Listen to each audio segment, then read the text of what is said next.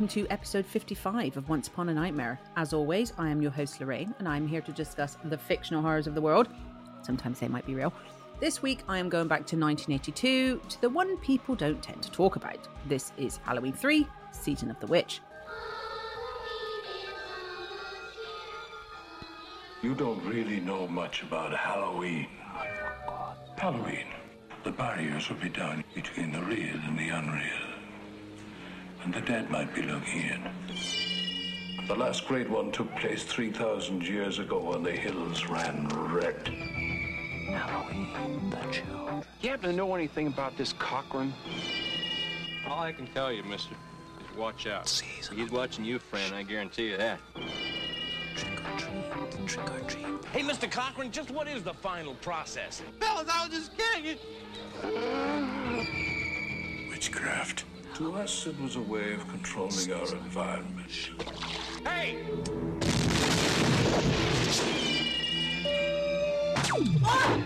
Where are they taking her? They're taking her to the factory. I want a mask. Can I have a mask? Ah, just what I had in mind for you, little buddy. Why, Cocker? Why? Do I need a reason? I've got nothing here to indicate there was ever a body at all. Operator, this is an emergency.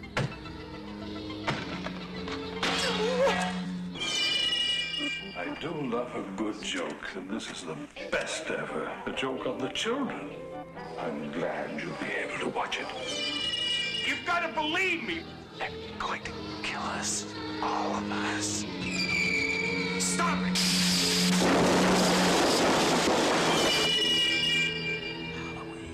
The world's going to change tonight, Doctor.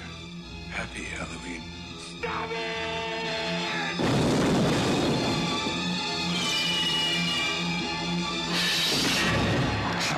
3, Season of the Witch, the night no one comes home. Halloween 3 is the one with no Michael Myers. And to be honest with you, when watching it, I kind of wondered why they went down the whole Halloween route and attached it to the franchise. There are some similarities, which of course I will go into, but we have no Myers. And at the end of the day, Myers is Halloween. Apparently, John Carpenter and Deborah Hill were so over it, and after the second movie, they weren't keen to bring him back and they wanted to move on to something new. But despite it not being linked to Myers itself, it does, of course, have that whole vibe of the holiday that is Halloween. It was written and directed by Tommy Lee Wallace. It's an 18 and runs for an hour and 38 minutes. It had a budget of $2.5 million and made just about $14.4 million. This installment is sci fi horror and takes place in Santa Mira, California. It stars Tom Atkins as Daniel Challis, a doctor with a little bit of a drinking problem. And while on duty one night, a man is brought in, Harry Grimbridge, and he is played by Al Berry. And he comes in ranting and raving about how they're all going to kill us. And he does eventually die in what does appear to be suspicious circumstances. His daughter Ellie, played by Stacey Nelkin, along with Dr. Challis, decides to go and find out what happened to her father, and this brings them to this peculiar little town in which a local factory is located, known as Silver Shamrock. And this factory makes Halloween masks. Seems pretty innocuous at first, but then they meet some rather unsavory characters who are all so nice. Now, while we don't get Myers or Laurie Strode, we kind of do a bit. So Dick Warlock, he plays an assassin in this, and Jamie Lee Curtis, she plays the voice of the curfew announcer and a telephone operator. Plus, Carpenter and Hill do come on board as producers on the condition that it wasn't directly tied with the first two Halloween films. The original idea for the Halloween franchise is that it be turned into an anthology. Films would focus on the Halloween season, but they wouldn't have anything to do with Myers. Having the film with Halloween at the beginning would hopefully entice people to go and see it, but word would soon get out that Myers was nowhere to be seen because that's what people expect when they go to see it. It's like that of any of the franchises. You'd expect to see Krueger, you'd expect to see Jigsaw, you'd expect to see Leatherface. You need that horror icon if you're going to sell it as that type of film. So the lack of him put people off, and as a result, the film didn't do as well compared to the other two. But the sad thing is, is this film isn't actually that bad. I kind of liked it. And had they just had it as a Halloween season film with no links to the actual franchise, it might have done better. The film wasn't rubbish, but I think the lack of Myers was just the big issue. And I guess people went um, expecting to see him. So they would have felt a bit cheated. Now, obviously, in today, it would be splashed all over social media, whereas back then it probably wasn't as uh, easy to know. So, from the offset with the credits, the music by John Carpenter and Alan Hawthorne, we don't really know what we're in for. We do get our pumpkin, but this comes in the form of some questionable graphics through the television. Okay, I know it's 1982. And Halloween has such an iconic theme. It's a great score, and this one, while good, I feel like it's a bit more sinister than the uh, than the original one. I felt the original one was a little bit more playful. I love the original one, uh, but this track, it you keep waiting for it to kind of like build up, but it doesn't. But it's quite slow, and it's very eerie. But it ends with this really creepy digital pumpkin face. Wallace, though, doesn't waste much time in setting the tone of what this film will be. We see a man running. He's frantic in the dead of night. No one is around, and he's definitely trying to get away from something or someone. He keeps looking over his shoulder before we actually see that he's being chased by a car. And the men that are chasing him, when we do finally see them, they have no emotion to them. You straight off feel that they're not human or they've just got no regard for human life and are under orders to basically do whatever they have to do, no matter what. And the way they move too, it's there's nothing there. It's very robotic. They don't speak. We see their faces, they are human faces, but there's nothing going on behind the eyes, and there's no sense of urgency with them. When you see someone getting attacked, you, you expect to see a lot of flailing about and, you know, speed, basically. But, you know, from the offset, you know, with these robots, there there's just something that's not right with them. And I suppose at this stage we don't really know that they're robots.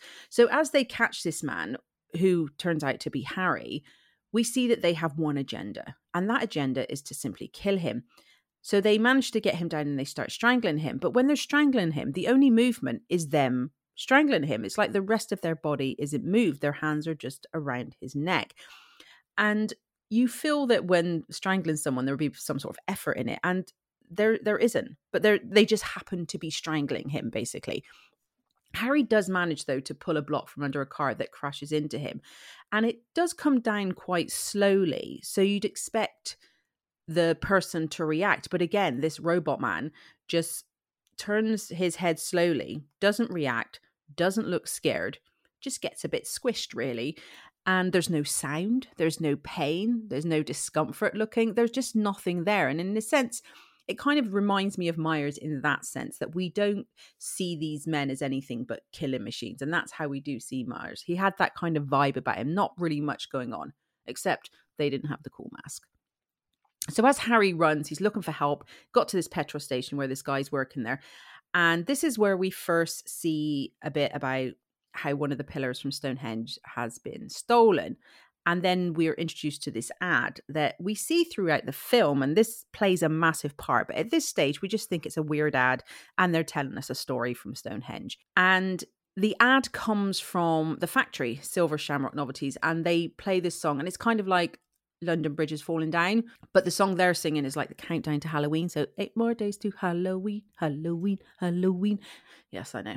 I should have been a singer and it's quite creepy, but they are just selling masks. So at this time of year, Halloween, you wouldn't think anything of it, and you really still have no idea what's going on. So Harry's taken to hospital by this guy in the petrol station, and he really makes a massive deal about the fact that he had nothing to do with this. He just found the guy. He wanted to do the right thing, and he cannot stress this enough. And then he just leaves. And Harry is now as we would think, safe and secure in the hospital. But he was right. People are trying to kill him, as we just saw, but they've made their way to the hospital. And the death again is quite brutal, but again, very robotic, very no, no emotion behind it, no sense of urgency behind it. As they just they seem to like the head. These guys, these guys seem to like going for the head, and uh, you know, just eyes, stick their fingers in their eyes as you do.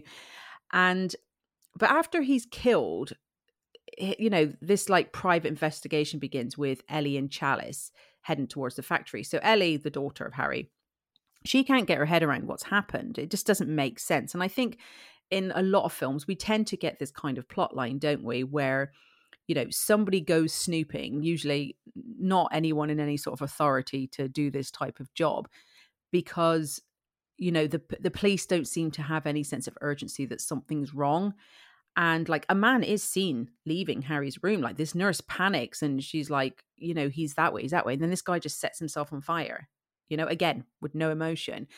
But the police are like, oh, he must have just been on drugs. And, you know, they're just, eh, that's one thing that's really frustrating. And, you know, happens in real life too, where the police can be really quick to pass stuff off because it just comes across like they don't want to do the work. And when they're even speaking to Ellie, like she's, they're talking to her like she's got no capability to even begin to understand what's happened. And she, again's just brushed off, like they just want to get rid of her. But luckily, Challis as well, he isn't buying the whole bloke on drugs thing. Like this type of thing just doesn't happen. And so he obviously starts in motion to get his own autopsy because he wants to find out really what happened with this guy who set himself on fire. So as Ellie and Challis are like on this mission and they go looking, they they do pretend to be a couple, and there's this relationship that happens between them. And I'll be honest with you, it happened a little bit too quickly for my liking, and it felt like a bit of a filler. It wasn't needed. Like they they get this room together, and she sat on a bed. They talk about sleeping arrangements or something. I don't know. And it, there he was. Uh, Where do you want me to sleep, Doctor Challis? You know this type of thing. And then he just starts snogging her. Like one minute they're traveling to find out what happened to her murdered dad. And literally they barely freaking turn the key and they're getting jiggy jiggy buddies, you know? It makes no freaking sense whatsoever. You know, the way he just goes up and just starts snogging her and she's like, "Yeah, I'm down for this." I mean, great, get your bit, but it was a bit too quick. So Challis and Ellie, they land in the town Santa Mira, and it's quite a bizarre place and Challis refers to it as a company town. It's a very typical small town in America in the sense that you see someone new, everyone stares. When someone new comes in, everyone knows that they aren't from there, basically. And it's a very clean place, but it's also very deserted, and the people are a bit weird. And there's also security cameras everywhere, which I know today would seem fine, but back when this was set, it would be well, I personally think it would be a strange thing to have all these cameras all over town. And of course, the cameras do that thing where they follow them. So when they're driving, the cameras twist to to watch them. So you're you're not feeling too comfortable about this town. You, maybe it's a place that you should leave. So straight off, Ellie and challis know themselves that something's not right because just because of the way everyone's watching them, they're not watching them in a like, you know, even having a little gossip or stuff like that. They're just staring at them, just staring. Nobody's talking, nobody's doing anything, just staring.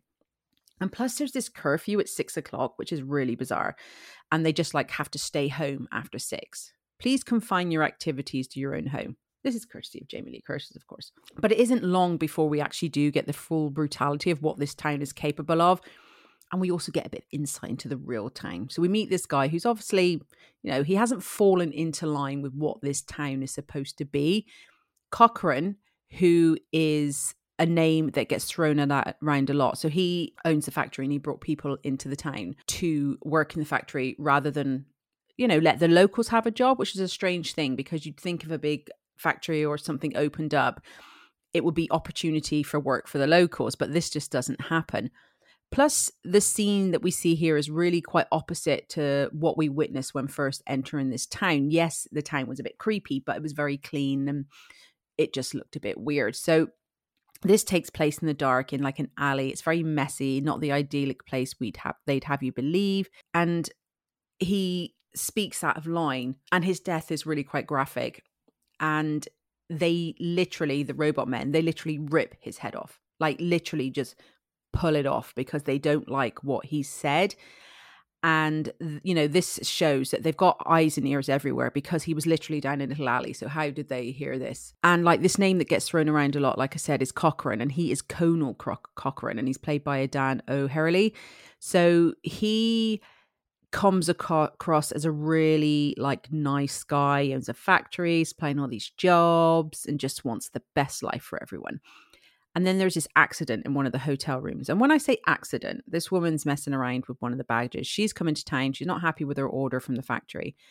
And there's a logo there, and it's from the Silver Shamrock. It's like this little badge thing with a um like a chip in it or something and it zaps her face when it zaps her face what it does is oh my god it's truly horrific to look at because it like splits her mouth open, but it's like all the lips just kind of like sh- like curl up but split a bit. It's really weird.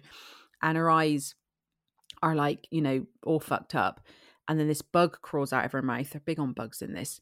And obviously, you know that that's not an accident.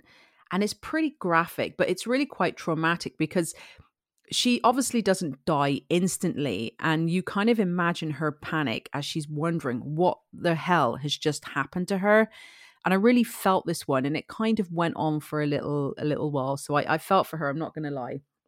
And obviously, this is not normal, but no one really sees her and she gets whisked away by a bunch of men in white coats and is taken off in a white van.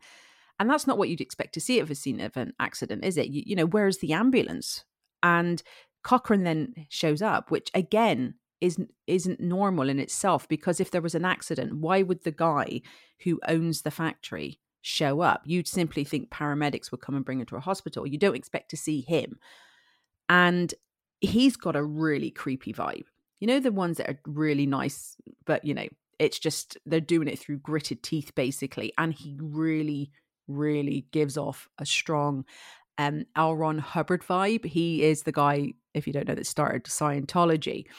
And he's really creepy too. So if you've um if you don't know what he looks like, Google them. Uh, it's just I've seen uh, Hubbard in some um, obviously some footage and stuff like that and heard him talk and there was just there's just something there that reminds me of that and he puts obviously a show on in front of Challis and Ellis but as soon as he turns his back he's like what happened you know he, he isn't all sunshine and rainbows as he likes to portray to people but at this stage, we obviously are like, you know, this isn't right. The woman's face got zapped off, heads are being pulled off. It's fucked up but they take it a step further, and this is uh, really sad. So after this, we really do get a full extent of what is going on behind the scenes when his number one salesman shows up with his family. This is a very excited Kupfer family, especially the the guy when they arrive at the factory office. We briefly meet them before, but we don't get the full impact of who they are until they meet Cochran.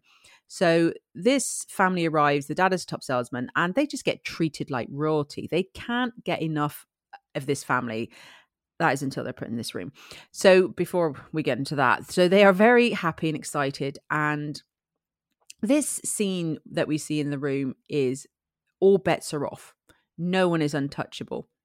And I think what happens to his family is the hardest thing about what is going on, just because of how happy the sales guy is. His wife is a little suspicious, but you know, he thinks he's hit the jackpot here and he's just so over the moon. So the family are offered this tour and they invite Challis and Ellie along, who are the Smiths.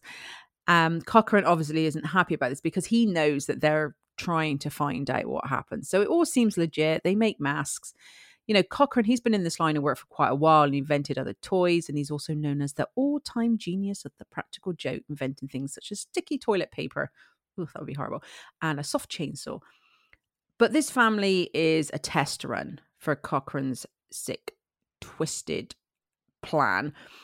And this shows what he's really capable of. And oh God, it's so sad when they're murdered. That's the only way you can put it. And it's pretty brutal because they go for the kid first. And that's the thing when you watch horror films, when they go for the children, which basically this film is all about the kids, you know, which we later find out. It, it kind of always takes a it takes it in a different direction, doesn't it, when it's children? Because you don't expect children and animals, you don't expect it to go down that path. But plus, also, the parents have to watch. And it happens all so quickly, they're confused to what actually is going on. This mask they put on, whoever wears it, um, it there's a there's a thing on it, like a uh, chip thing on it, like a like a badge. And when this ad plays, it then kind of activates it and it kills who's ever wearing it. But for some reason, so many bugs and snakes come out of it. Like I don't get what I don't get how that happens. And what makes it even worse is that they're in this room with no with no way out. Like you walk into this room that's within a building, so it's a room within it. So there's no windows and stuff, but it has curtains to look like a normal sitting room. And it's basically a tin can that you can't escape from unless someone lets you out. So this this shows what we're truly in for with regards to the kids who wears the mask. We've really got a taste of what these masks can do. So obviously now Cochran's like, Ellie and Challis, I know what you're up to. So he separates them both. He catches them, and she's been put away somewhere. But he keeps Challis with him.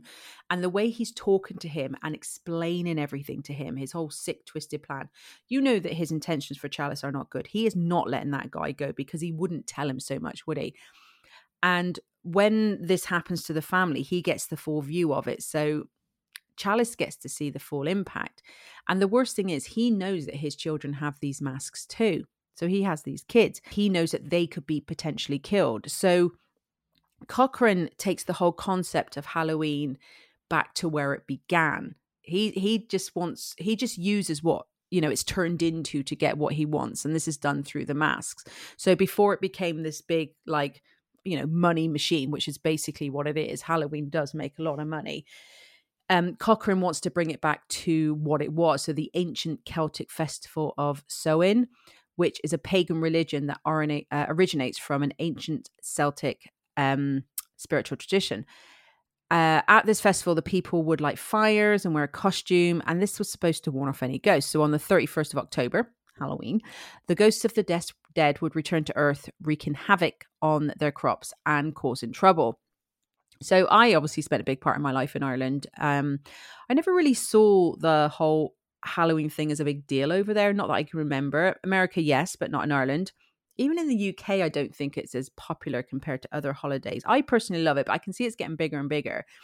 So this town is linked to an Irish settlement, and most people, when thinking of Ireland, will go to the Shamrock. Of course, it's quite a symbol for the Irish, and of course, Cochran in this himself is Irish. The hotel is called the Rose of Shannon. The pub in it is called the Dublin Inn.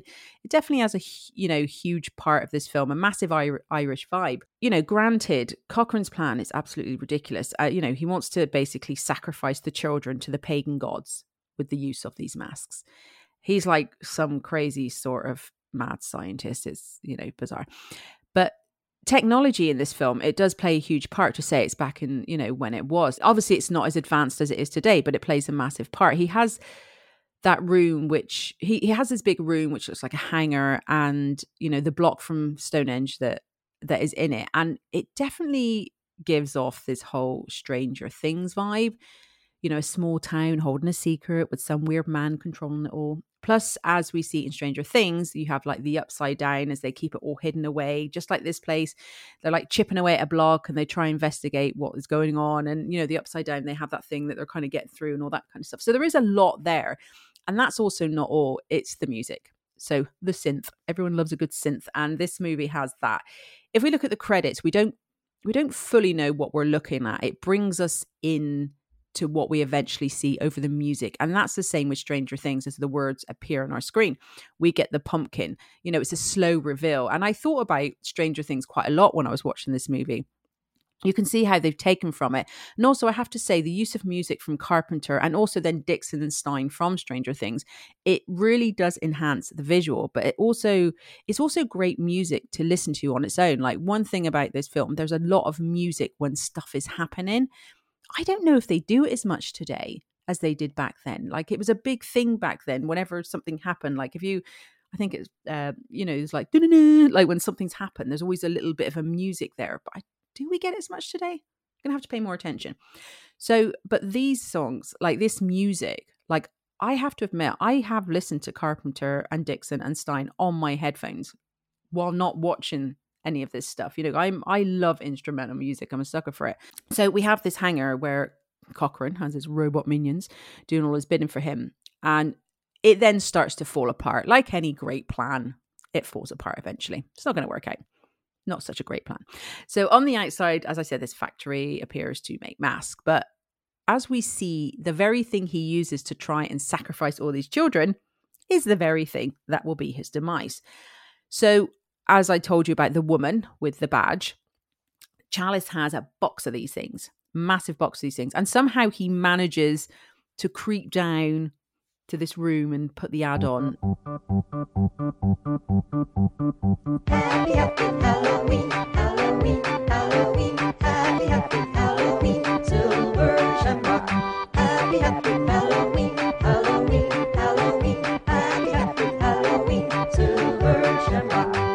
It's almost time, kids. The clock is ticking. Be in front of your TV sets for the Horathon. And remember the big giveaway at 9. Don't miss it. And don't forget to wear your masks. The clock is ticking. It's almost time. And that is the joyous song from that film. Try getting that out of your head.